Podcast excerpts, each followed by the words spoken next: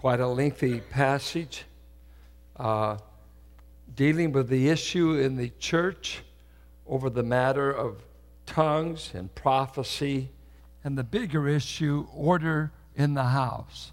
Uh, how should gifts be used in the church? Perhaps you think of it as um, a orchestra conductor, that you've got all kinds of instruments, but not all of them play the lead part. Uh, it's great to have timpani, but you can never have a melody with just the drum or percussion section. Uh, usually it's the keyboard, the violin, those kind of instruments that get the lead parts. The others are necessary, but if uh, the percussion wanted to dominate the orchestra, how would you ever do Handel's Messiah just with drums? How could you ever do it with just tubas or oboes? Be a little tough, even with a bass. And so in the church, Christ is the great conductor. He's the head of the church. And through his servant Paul, he's addressing a church that uh, evidently had the gifts in operation. Paul, the apostle, had all the gifts any gift, healing, tongues, it didn't matter. And so we want to find out uh, what is there for us before you decide. Many people, I think many conservatives say, well, I'm not a tongue talker anyway, so there's nothing here for me. Uh, and I'd have to say, if I was the pastor of First Assembly in town, I'd probably preach the same thing I'm going to preach today. It wouldn't make any difference, the context. And just know we're not here to bash any groups. We just want to let the text speak for itself. And so uh, we want to uh, see three things. What must be emphasized when the church meets? What must be the emphasis of a corporate meeting of the church. Now, uh, I'll be meeting today at my daughter's for mother's daughter bash. And believe me, the principles that guide us for now will not guide us then.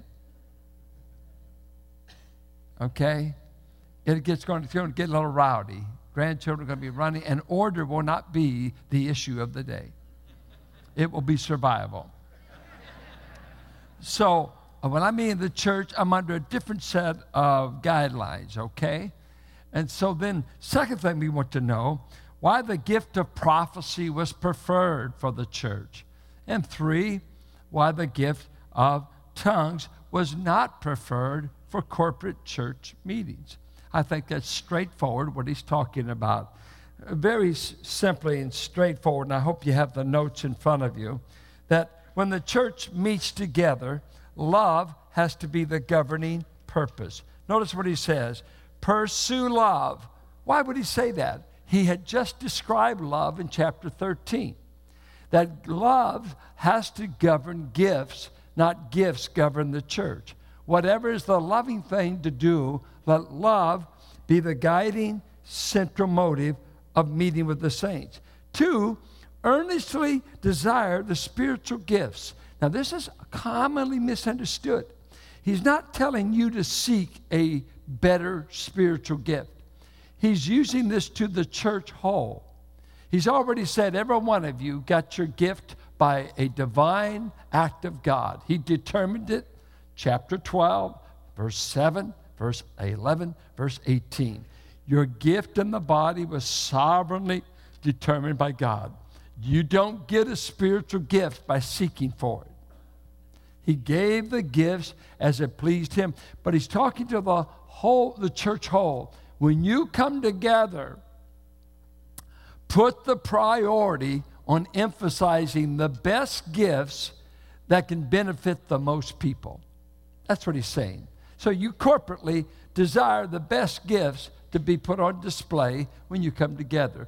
But that has often been misinterpreted that you are out to seek a better gift.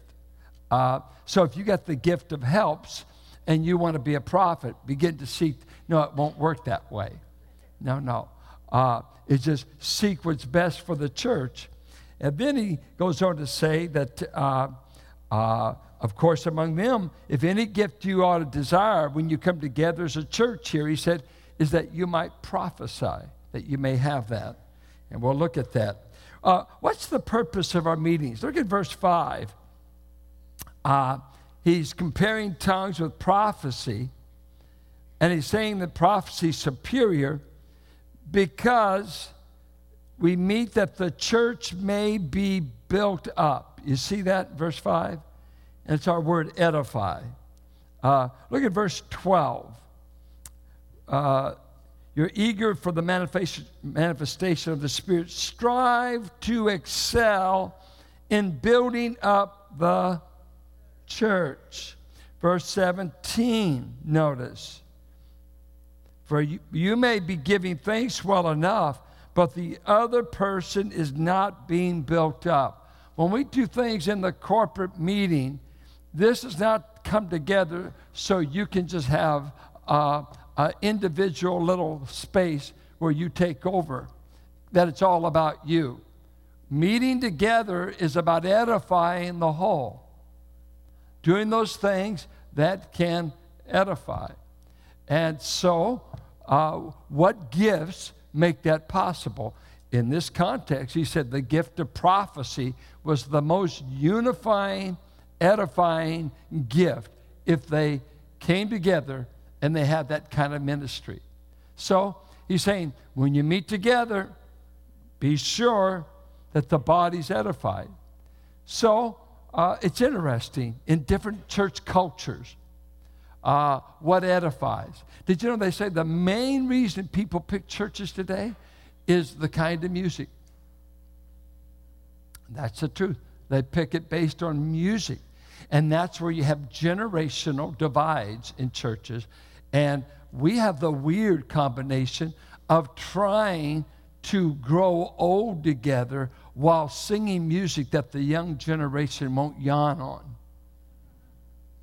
And it's the tension we live with all the time. Some of you would be just fine if all we did is How Great Thou Art. How many songs, how, how great, uh, great, you're not going to beat it. Wonderful song. But then if we come over here and do a Chris Tomlin song or Tommy Walker song, oh, that's not my kind of music.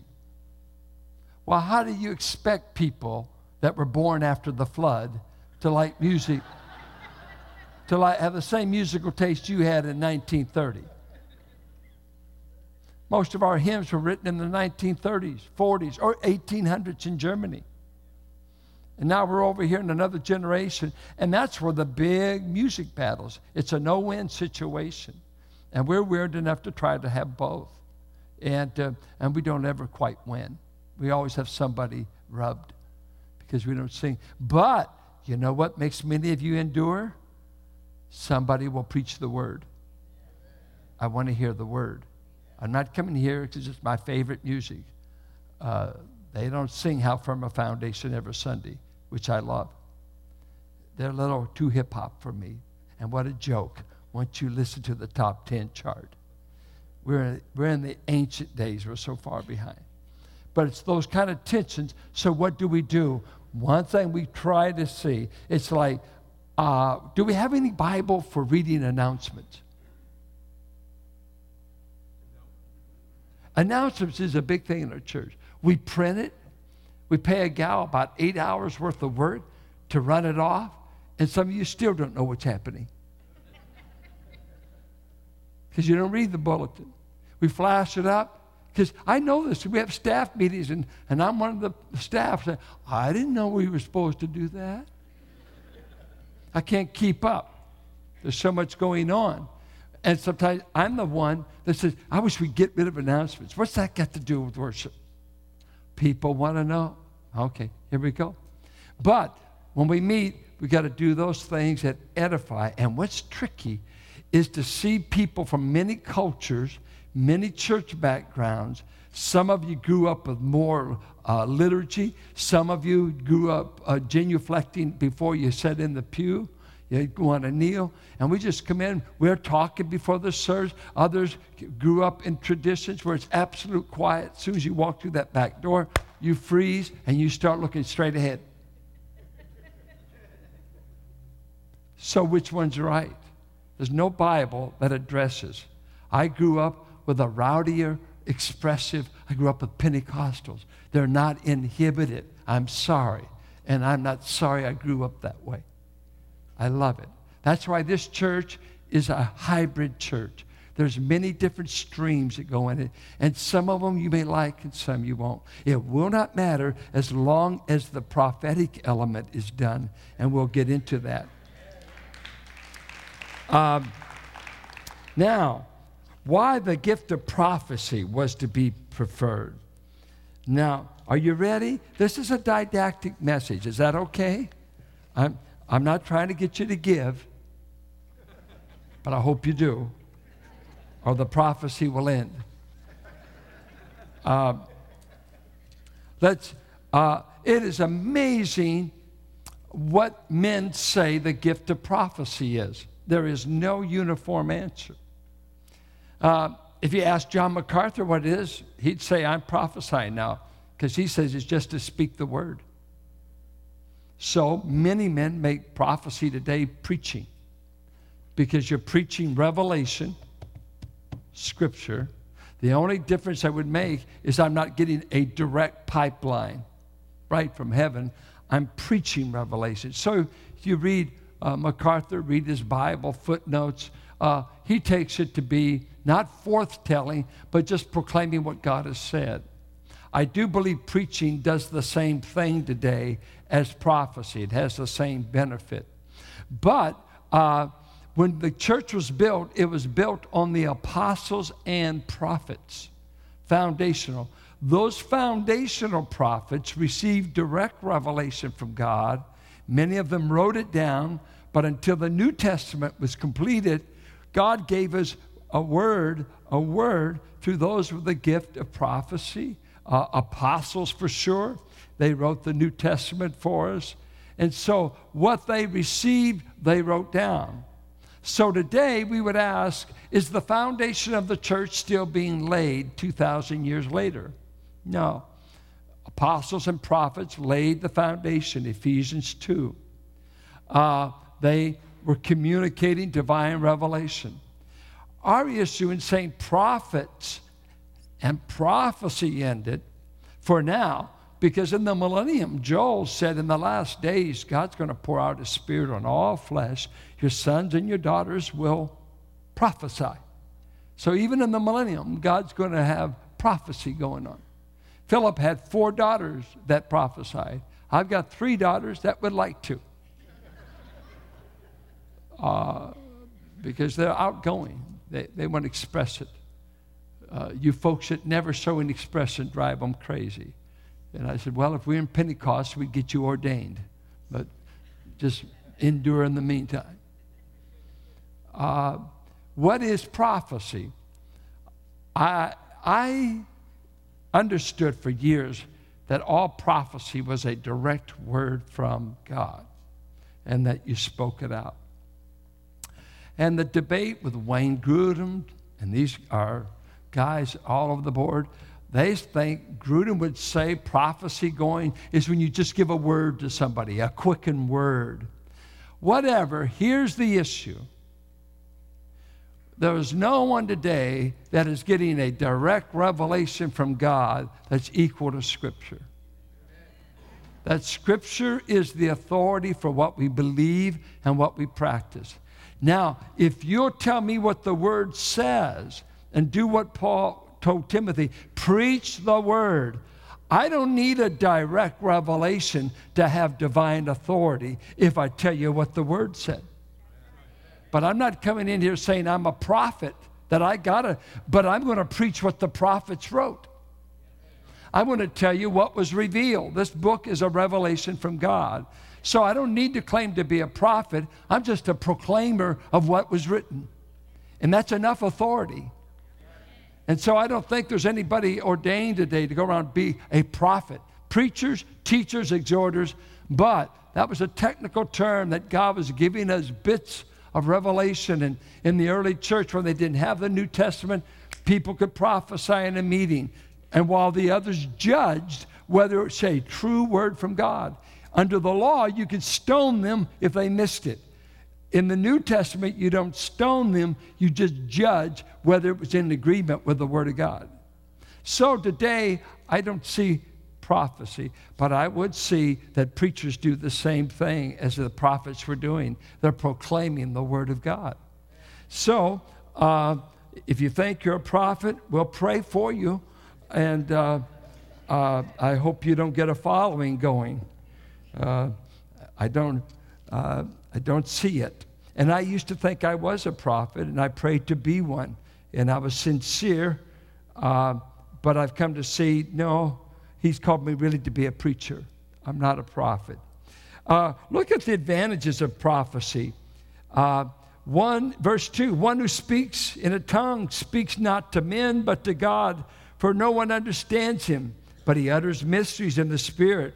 On the other hand, the one who prophesies speaks to people for their upbuilding. Now, look at this. Uh, without, let's if I just change this, and I'm not making them the same, but look at the same effect. If I change the word prophecy to preacher, the one who preaches speaks to people for their upbuilding, encouragement, and consolation. Would that be true? but I don't get a direct word. I've got it through the book. And guess what you're supposed to do? You're supposed to go home on Sunday and look at the Word of God and say, Did he get that from the Bible or did he make it up? Help yourself. Help yourself. You can disagree with me anytime you want, but you better be loaded because I'm ready for the debate. Because this settles the argument, doesn't it? Isn't that wonderful? You're protected by having a book that you're eating, looking upon. And this is the fallacy of following a man and not the Word of God. Follow the Word of God and hold preachers. Tell me what the Word says. I don't want dreams and visions and, you know, indigestion. I want a Word from God. And there it is. You can't get any more. I think that's enough revelation. Have you been reading it? Why should God give you more until you learn what He's already said? What more to you need He say then to you He has already said? To you who for refuge to Jesus have fled. How firm a foundation, ye saints of the Lord, is laid for your faith in His most excellent word. We've got a word from God. And that's what led me to where I am today. Uh, I have a word from God and I don't have to pray to get it. I've got it. I never ask God to anoint His word, it's already anointed. I'm the problem. Help me to understand your word. So he goes along and he tells them that tongues eh, uh, didn't edify the whole church, but prophesying did. And so he's going to argue for if anything in the meeting, have those who speak the language of the people, who speak a word of God to them that edifies them, encourages them, that builds them up. That's his argument. Do that in the church which meets those goals.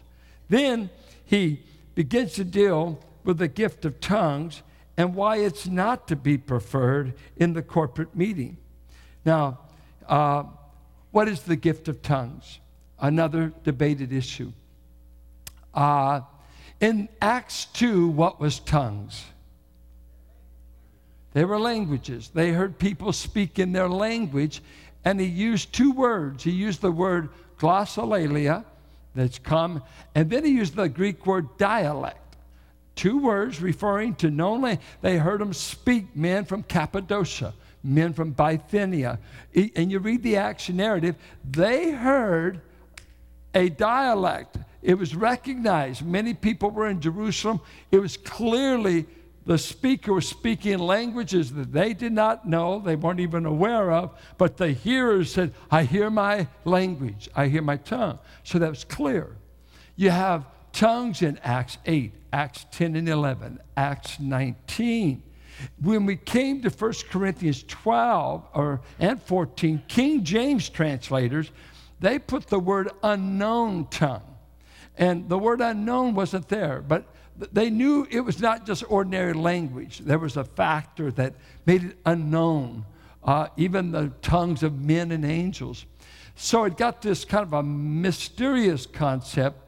We understand it was the ability to speak in languages, uh, the Word of God to people. Somebody had to be there that understood it, or you had to have somebody there that could translate it. You, you, you, just as long, it did no one any good if you just spoke out and there wasn't anyone there that knew that language or anyone that had the gift to translate it. So it was just profitless if that's all it did. Now, what happened is Pentecostals in about in the 1900s when the modern day Pentecostal movement began, they built a theology around tongues that went like this. Uh, tongues, everyone needs to talk in tongues. Scripture never said that, but that became the emphasis. Two, tongues is a sign you receive the baptism of the Spirit, they would say, Acts 2 4. Or it's a sign of a deeper spirituality. Well, the Corinthians spoke in tongues, but they were still immoral, many of them. They were suing, they had a lot of sin going on in a very vocal, gifted church. And they built a theology around it that the New Testament never did. So instead of just being a gift over here that he gives to some as he chooses, it became the uniform thing that says it doesn't matter whether you're Catholic, Presbyterian, Baptist, Episcopal. They started the charismatic movement that says the only thing we've got in common is you're all so called tongue talkers. And so they built a whole theology. Some of them would say you don't have the Spirit unless you talk in tongues. Well, every believer has the Holy Spirit, do they not? Romans 8 9. Even Billy Graham, bless his heart. Never talked in tongues, and I, have talked to guys, do you think he has the Spirit? Well, yeah, but reluctantly. God, God does something for him in spite of himself because they insisted. So it's a whole theology built around a minor gift that began to mark a whole movement. And ha- have you talked in tongues yet? Have you received the Spirit yet? Uh, have you received the power yet? And what is the way I measure that? H- have you talked in tongues? And the only gift that was pushed to that height. And so a whole theology grew up around it. But now, let's see some things he says about tongues, even in a tongue talking church. Uh, look what he says in verse 2. Uh, the one who speaks in tongues speaks to Men or God? Okay, so he comes around, or whoever she is, and they've got their own thing going on in the service. They got this direct line, and nobody around them is edified. They can't be built up because they don't know what's being said. Now, what we can say is, you're not spiritual. If you were spiritual, you'd be edified by all this gibberish I'm doing. It's gibberish to you. You don't know what's being said. And he said, Wait, wait, wait, wait.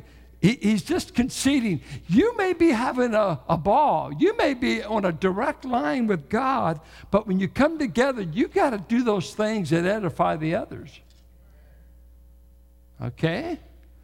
Um, two, tongues were worthless to the hearer unless they were interpreted. Verse 6 says that, and verse 28. It was a dependent gift. If someone was not there that could interpret it, do not do it. It would cause confusion. You have to have it. Into, and did you know what? I happen to. Anybody here know anything about Pentecostals? Any of you grow up? I know Jim and Laura. We grew up. come on. Uh, what I know of many Pentecostals today, they allow no tongue talking in the morning service. You may do it in the prayer meeting. You might come to the evening service. They brought about an order because they know it's a distracting thing to visitors because people will say this church has gone mad.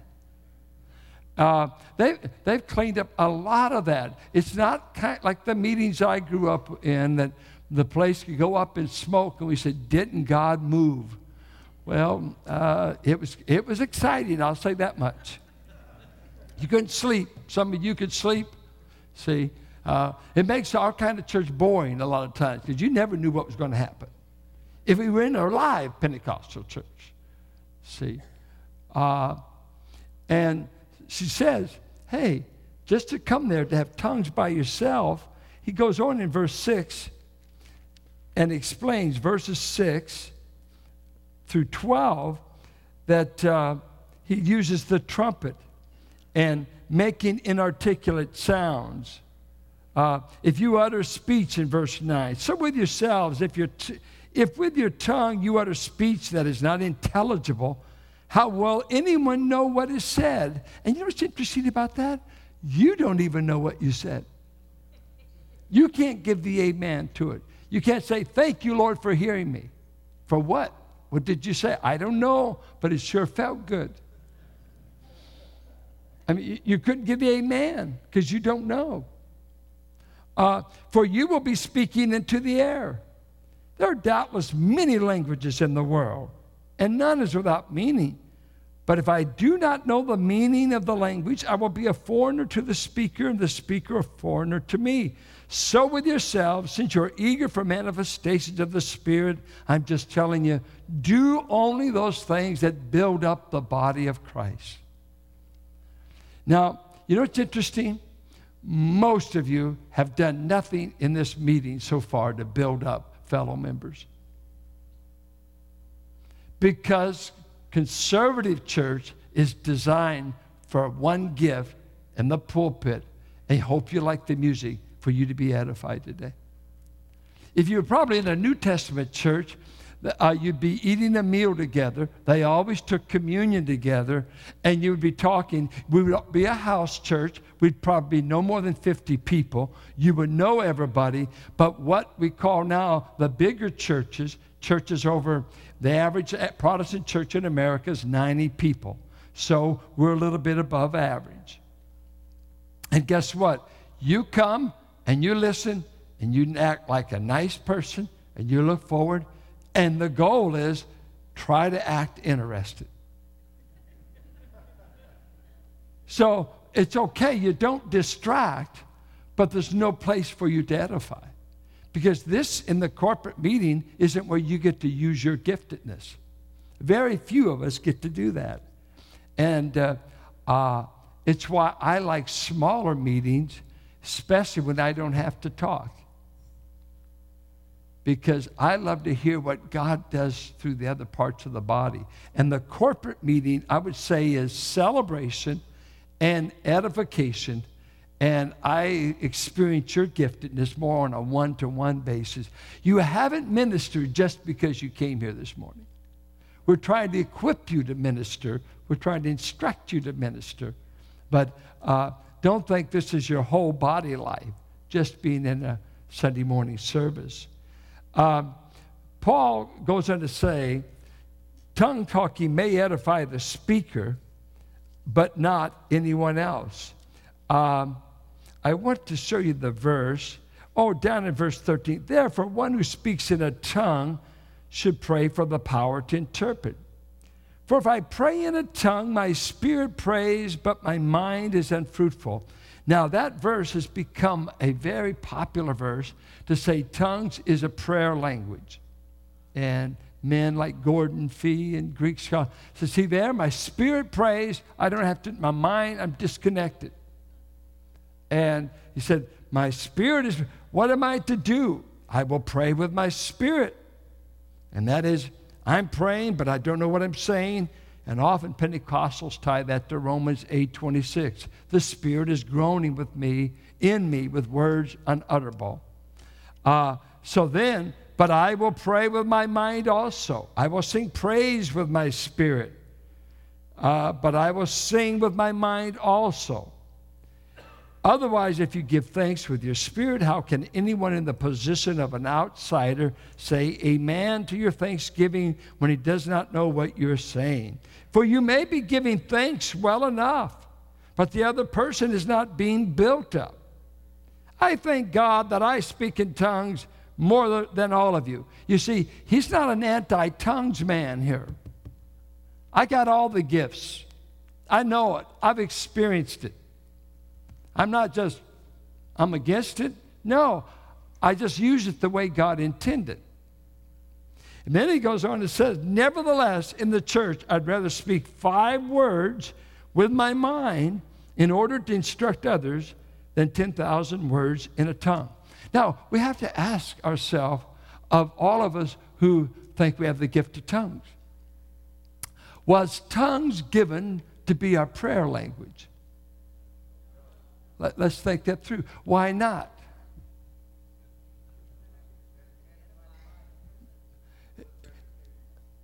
It's got to edify somebody, right? All gifts were designed to edify the body. Are you with me? Okay?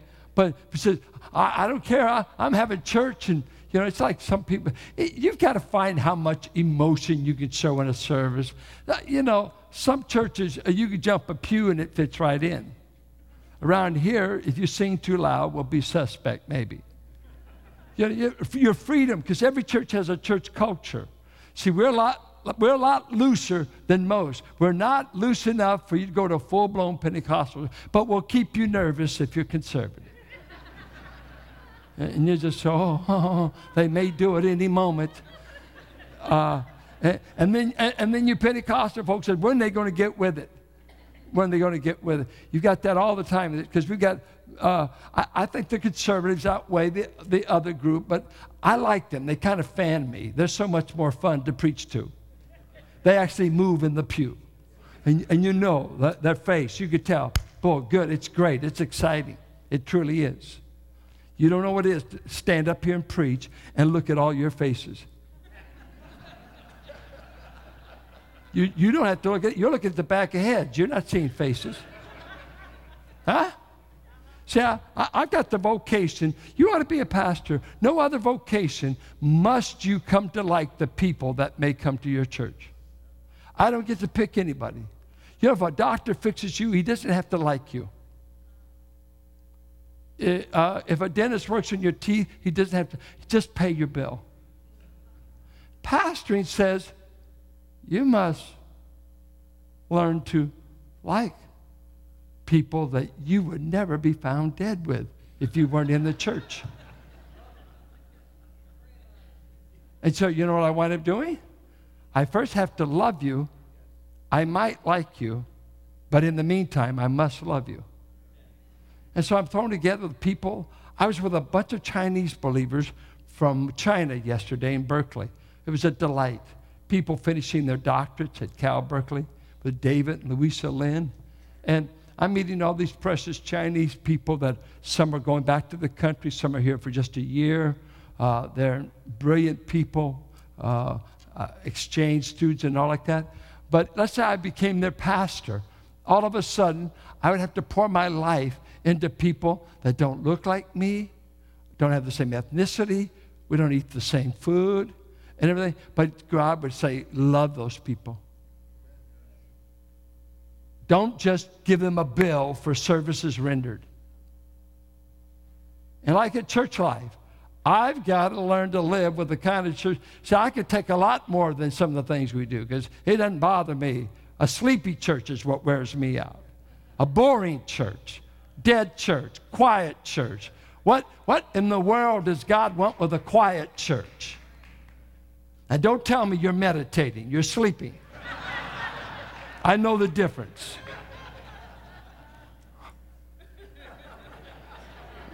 Oh, they're, oh, they're in a seance. No, they're in the third level of sleep. No, no. So that's why I've never left Valley because nobody else wants me. Because I know where I belong, see, right here. I could act this way and get away with it. Um, then he comes down and he says something really interesting. Well, if tongues are not to be used in the church, and, and, and dominate the meeting. What in the world did God give it to us for? Look at verse 20. Brothers, do not be children in your thinking, be infants in evil, but in your thinking be mature. In the law it is written, this is Isaiah 28, by people of strange tongues, languages, and by the lips of foreigners will I speak to this people. Who is the this people? Israel. Isaiah didn't write any messages to Gentiles, he's writing to Israel. And even then, they will not listen to me, says the Lord. He's using a prophecy that Isaiah gave back before the invasion of Assyria into Israel and eventually Babylon invading Judah.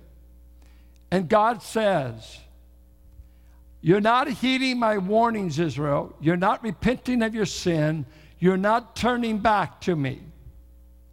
So I'm going to send people to you, and you'll know judgment is coming because you're going to hear languages you never dreamed you'd hear in your streets. And it will be, he didn't tell me, it will be the Assyrian, it will be the Chaldean from Babylon. And you'll know that divine judgment is visiting you because I'm going to preach to you. You didn't hear me in Hebrew when I sent Isaiah and Jeremiah. You didn't hear, you didn't hear. I'm going to send messengers who speak languages you don't know, and you will know divine judgment is coming. Now, listen to how he applies it. Thus, tongues are a sign not for believers. Are you there? But for unbelievers. Verse 22. Wait, you mean tongues are not for believers? In other words, for their edification, for their building up? No. Tongues was aimed at unbelievers. I'm inclined to say primarily unbelieving Israel. While prophecy is a sign not for unbelievers, but for believers. So, guess what? When 70 AD took place, the destruction of Jerusalem, tongues begins to fade from church history. And by the time we read any epistle written after 70 AD, book of Revelation, we know for sure tongues are not even mentioned. They begin to be withdrawn because they had a distinct purpose of warning of judgment, primarily to the house of Israel.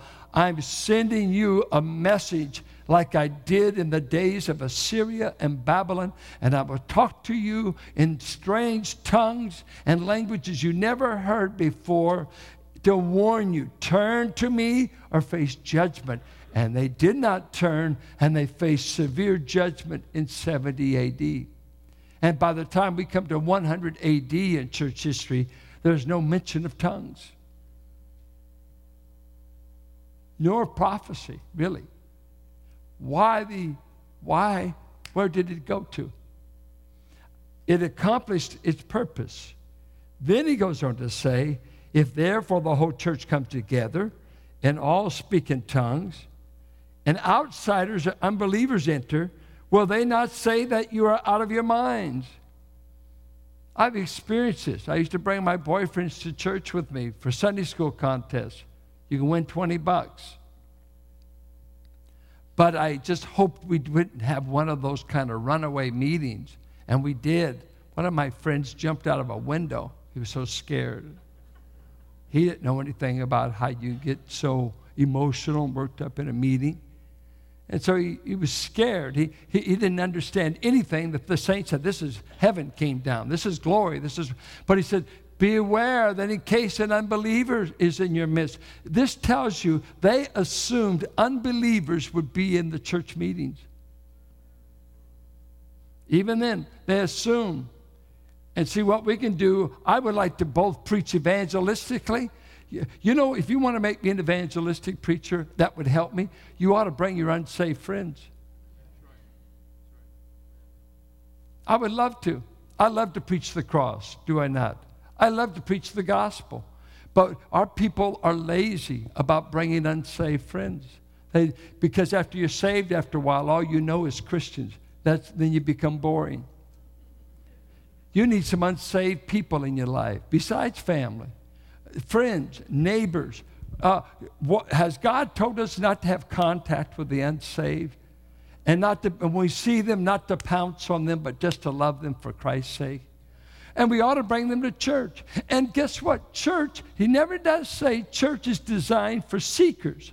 No, it's designed for believers, but if things are done in order And if the right gifts are on display, notice what happens if unbelievers come.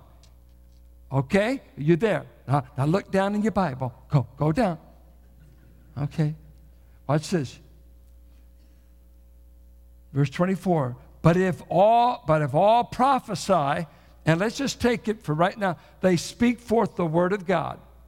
We're not talking about direct, but we're, we're taking it from the book. But they speak the word of God, and an unbeliever or outsider enters, he is convicted by all. But what does that word? I, I just happen to put the definition somewhere. It means to present evidence and to drive you to a right conclusion. This word convict was to render a, it was used in the court to, to win a case, to convict you. Now listen to what he says. It will convict you, and he is called to account by all. That word there means he will be called to judgment. And let me tell you the Greek word. It meant to cross examine someone in court. It meant to put through a course of questioning as one is examined in a court. But if all, let's just, for our sake, if all some way preach, proclaim, share the word of God, and an unbeliever or outsider comes in, you should entertain him because you don't want to make him feel nervous.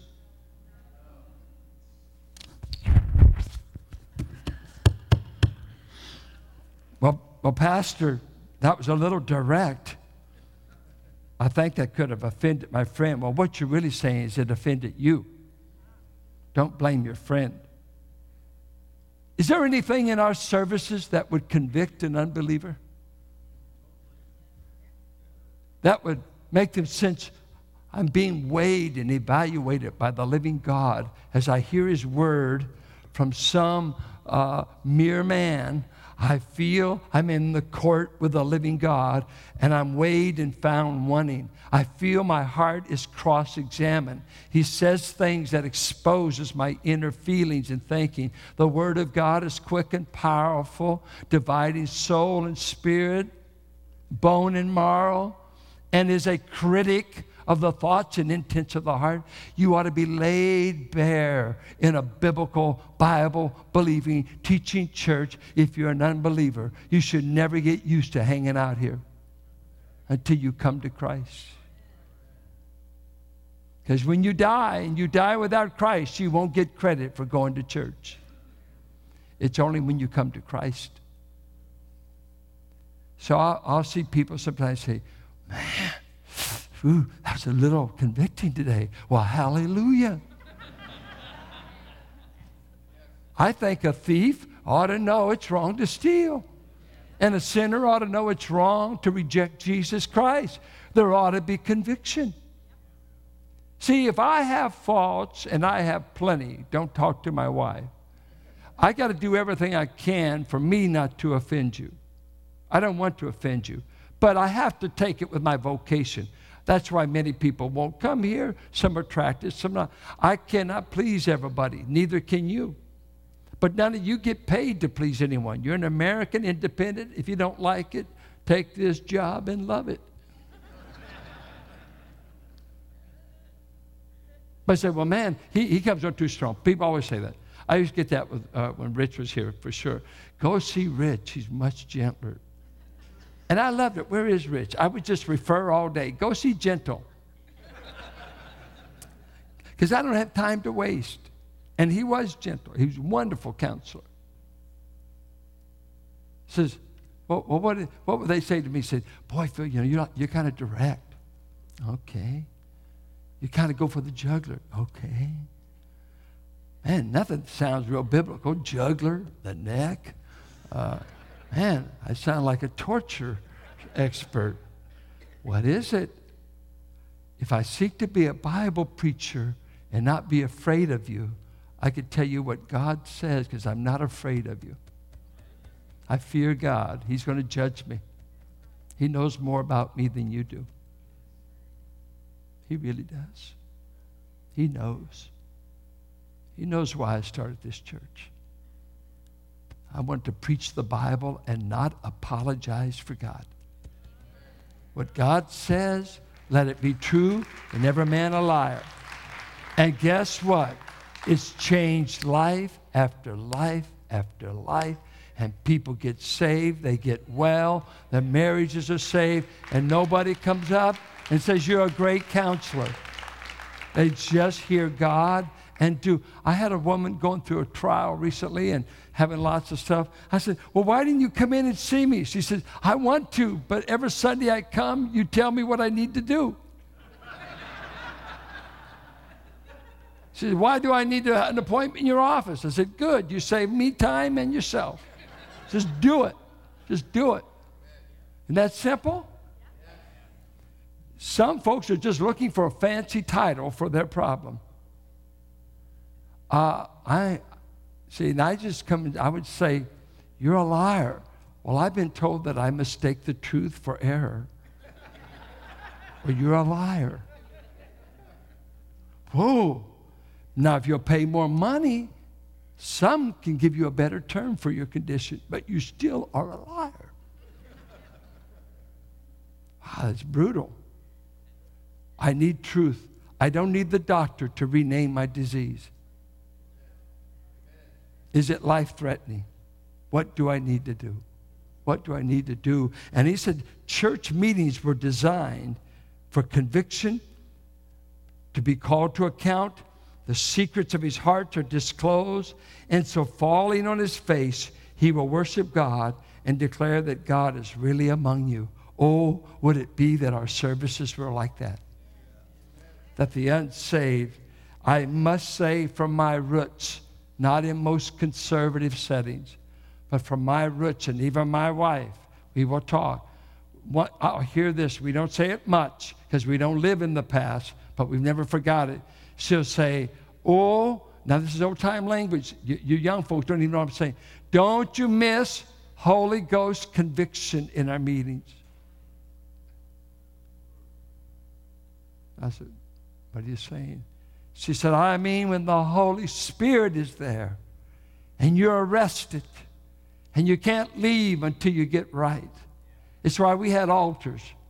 We've got donuts so you can run out. We went to the altar. We prayed until we got it right. We asked our wives to forgive us. We asked our parents to forgive us. We were arrested by the Word of God. We weren't entertained. We weren't patronized. We weren't all of this. The Word of God and it wouldn't have mattered if this guy had got it directly from heaven or he got it from heaven through a written word, an authoritative word. But I was arrested in the meeting. That's why I never wanted to go to church as a boy. All my family were there. It was not that I didn't love those people, much of them were family, but I, I was arrested. I was convicted, and I didn't want to yield. And I see so many meetings, and I'm in them in different settings. I say, is there anything such as conviction and rendering the secrets of my heart exposed so that I got to change an attitude, change a direction, uh, be reconciled to someone? God change me. It's me, it's me, oh Lord, standing in the need of prayer. It's not my mother or my brother or my sister, Lord. It's me standing in the need of prayer. That's what he said I want to happen at the meeting. Now I summarize. This is what we ought to just think about for us. Here in the, the back. What preaching ought to do is strengthen encourage, comfort, convict, give knowledge, give a word of instruction, and here at the end, uh, expose the secrets of your heart. What should we learn? Edification is the purpose of the church, not just for you to be vertical. I hope you do that in the song service or in prayer. Somewhere you make a divine connection. But then, whatever else you do, seek to edify. Seek to edify. Uh, confusion must be avoided. And in a church like ours, there's not much confusion. Uh, you just hope everyone's breathing heavy. Uh, but there's churches that are real rowdy, very rowdy, and you have to really maintain order. Uh, and of course, the tongues was dominating this meeting, and he was trying to get order in the house. Um, anything that's distracting in a meeting, uh, we try to avoid. You know, one of our distractions through the years is uh, we've had an echo chamber for a building because we never soundproof the building, and no amount of technicians can control it. It's bouncing. Up. We brought in experts. The complaints will get real high and there, I see different ones of you moving in the building. It, it's true because we have dead spots. We have spots here in the front. Tim and I hear, barely hear anything. I said, make the guitars loud. I can't hear it. Others say, you're kidding. My wife. You're kidding. Guess what? It's a distraction. And as God supplies, we're going to try to soundproof this building to absorb the bouncing sound that no technician can control. It's distracting to our people. It's hard on your hearing. We know that. It, that's a real technical distraction. It just costs a lot of money to correct. Uh, whatever's distracting. Um, that's why, guess what? We provide a nursery and a place for your children. I know they're darling, but they can distract and ruin our meetings. And that's why you turn your cell phone off. And I hope you get rid of all your iPod stuff and you're not figuring out your checkbook during the meeting. Just accept it. You're broke. Um, do things that strengthen. Whatever is the greatest gift. You know what? I must say this.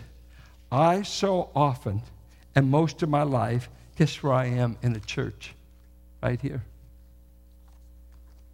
Because I'm usually the most gifted and most trained in the context. It's a heavy weight. I love to go to meetings where they don't even know I'm there because I'm not the attraction.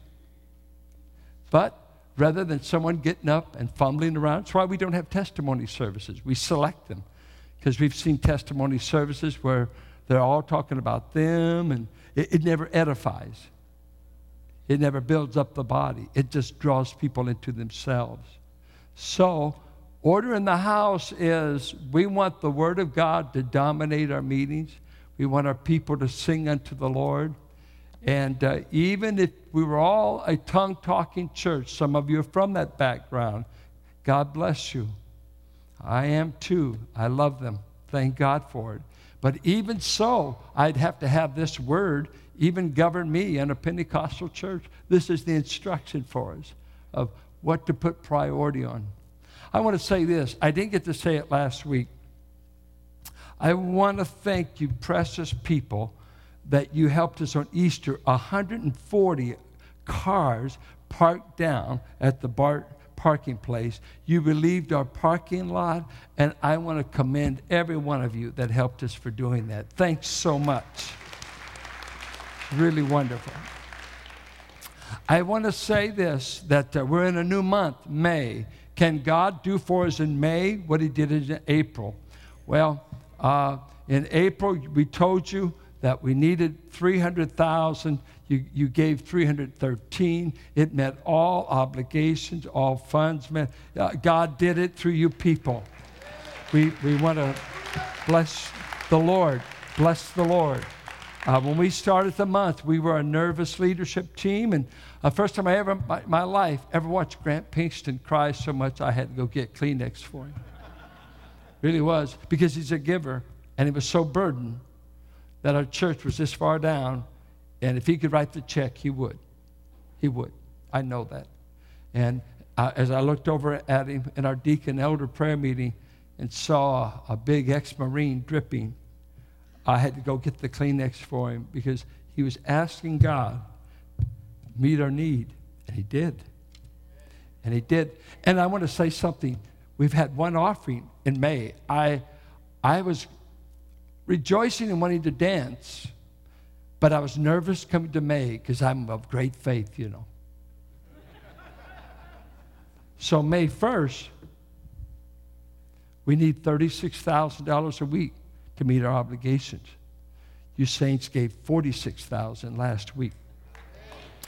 So, uh, and I want to say 10% of the non givers in our church, 10% of the thousand people who give less than $250 a year to this church, 10% of them joined the giving circle in April, and there's 30% of us who gave the money. 30%. Now, you that are in the 70% bracket, we're waiting for you to join us. You'll be more blessed than you've ever been. And uh, I'm ready to take an offering. Let's do it. Come on, brethren. And I just pray, keep, this is our, our test Sunday because of the sense, when do most you get paid? The first and the 15th. So the in between Sundays are usually big dip Sundays. But I just ask you, help us, give us unto the Lord. Don't become weary in what doing well. And uh, God is slaying the giving economic giant for us that we might promote him. Our Father, we want to thank you for the opportunity to continually live by faith and to support the work of the cross through the church. I thank you for these precious, precious people who many gave beyond uh, their norm. Oh, I know they did in April. I wish I knew how to praise you better, Lord. Uh, I'm jealous that you get the glory. I just want to say again we acknowledge that you heard our cry, that you heard the deacons and elders and the cry of your people, and you delivered us and did a great thing. Uh, the leadership, uh, as Tim has written up the biography of it, we are stunned at what you've done. And we give you credit and glory. I just pray, Father, don't let us get there again. Give us the wisdom to manage and the wisdom uh, to instruct your people. Give, and you'll be blessed like you never dreamed. And you'll be obedient to this God who gave everything. Bless this offering, we pray. In Christ's name, amen.